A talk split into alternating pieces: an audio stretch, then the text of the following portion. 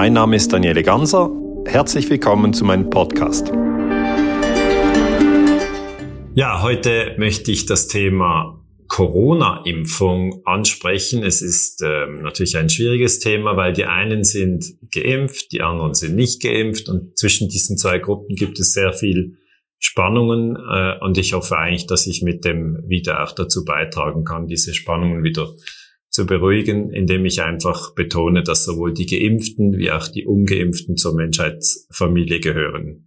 Ich habe eine, äh, ein, ein Poster aufhängen lassen im Dezember 2021, sowohl im Hauptbahnhof in Zürich wie auch in Basel. Und dort habe ich auf draufgeschrieben, dass eben sowohl Ungeimpfte als auch Geimpfte zur Menschheitsfamilie gehören. Es ist mir, es ist mir aber klar, dass natürlich äh, über dieses Thema äh, Corona-Impfung viel diskutiert wird und natürlich muss auch die historische Forschung da jetzt in die Zahlen reingehen und sich das mal anschauen, was ist da eigentlich passiert. Und ich versuche jetzt eigentlich eine, eine erste Einordnung zu machen. Ich habe verschiedene Punkte. Zuerst möchte ich eigentlich mal anschauen, wann hat diese Impfung überhaupt angefangen. Das ist ja immer äh, wichtig, das auf der Zeitachse festzumachen. Und wenn die Zeit vergeht, weiß man gar nicht mehr genau, wann war die erste Impfung. Und ich habe das mal recherchiert, bin hier reingegangen und eigentlich hat die Impfdiskussion vor allem am, im April 2020 angefangen. Da gab es aber noch keine Impfung. Damals hat der amerikanische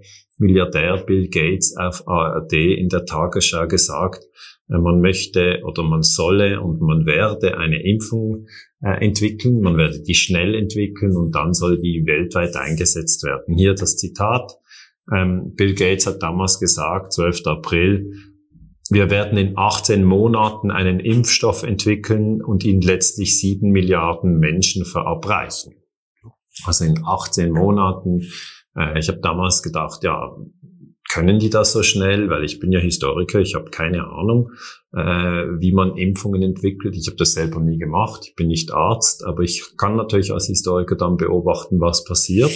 Und tatsächlich waren die noch schneller. Die waren also, brauchten keine 18 Monate, sondern am 18, am 8, Entschuldigung, am 8. Dezember äh, 2020 wurde die erste Person, ähm, das war Margaret Keenan, eine 90-jährige Dame, äh, die wurde als erste Person weltweit mit dem frisch zugelassenen Impfstoff von Pfizer BioNTech gegen Corona geimpft. Ähm, das war also in Großbritannien. Dann ging es nicht lange äh, und dann folgte die nächste Impfperson in den USA. Die erste war die Krankenschwester Sandra Lindsay. Sie erhielt diese Impfung am 14. Dezember 2020 und äh, nicht viel später folgte dann auch die Schweiz, also der Ort, wo ich jetzt eigentlich zu Hause bin, wo ich auch arbeite.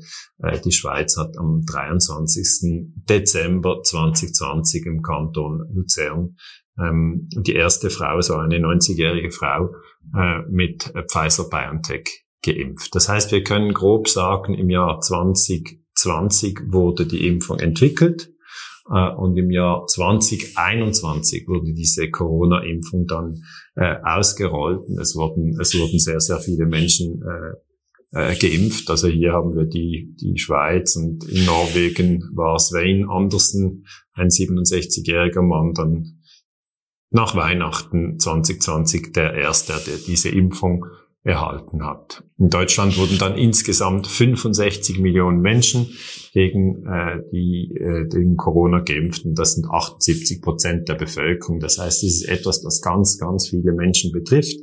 Äh, die Menschen wollen jetzt wissen, ähm, wie viel haben sich insgesamt geimpft, in der Schweiz auch oder in Österreich, in Deutschland, da hier mal einen Überblick zu bekommen oder was, was ich auch oft gefragt werde, was, hat, was haben denn die, die Konzerne, Pfizer oder BioNTech, was haben die verdient? Äh, weil es ist natürlich auch ein Geschäft und äh, ich würde vielleicht dann gerne ähm, diesen Punkt anschauen, die äh, Analyse ist eigentlich relativ einfach. Man findet die Zahlen zu den Gewinnen von Pfizer und von BioNTech sehr einfach. Also die äh, Milliardengewinne von Pfizer und BioNTech lassen sich so einschätzen, dass der Gewinn äh, von Pfizer auch dank der Corona-Impfung eben auf 22 Milliarden anstieg. Das war der Gewinn im Jahr 2021. Das war mehr als eine Verdopplung, wenn wir den Gewinn von 2020 anschauen. Also wie gesagt, 2020 gab es noch kein äh, keine Corona-Impfung, sondern wirklich das Impfjahr ist 2021. Pfizer, das muss man auch wissen, ist gemessen am Umsatz der größte äh, Pharmakonzern der Welt. Äh, der Umsatz 81 Milliarden Dollar und der CEO von Pfizer ist der in den USA lebende Grieche Albert Bourla.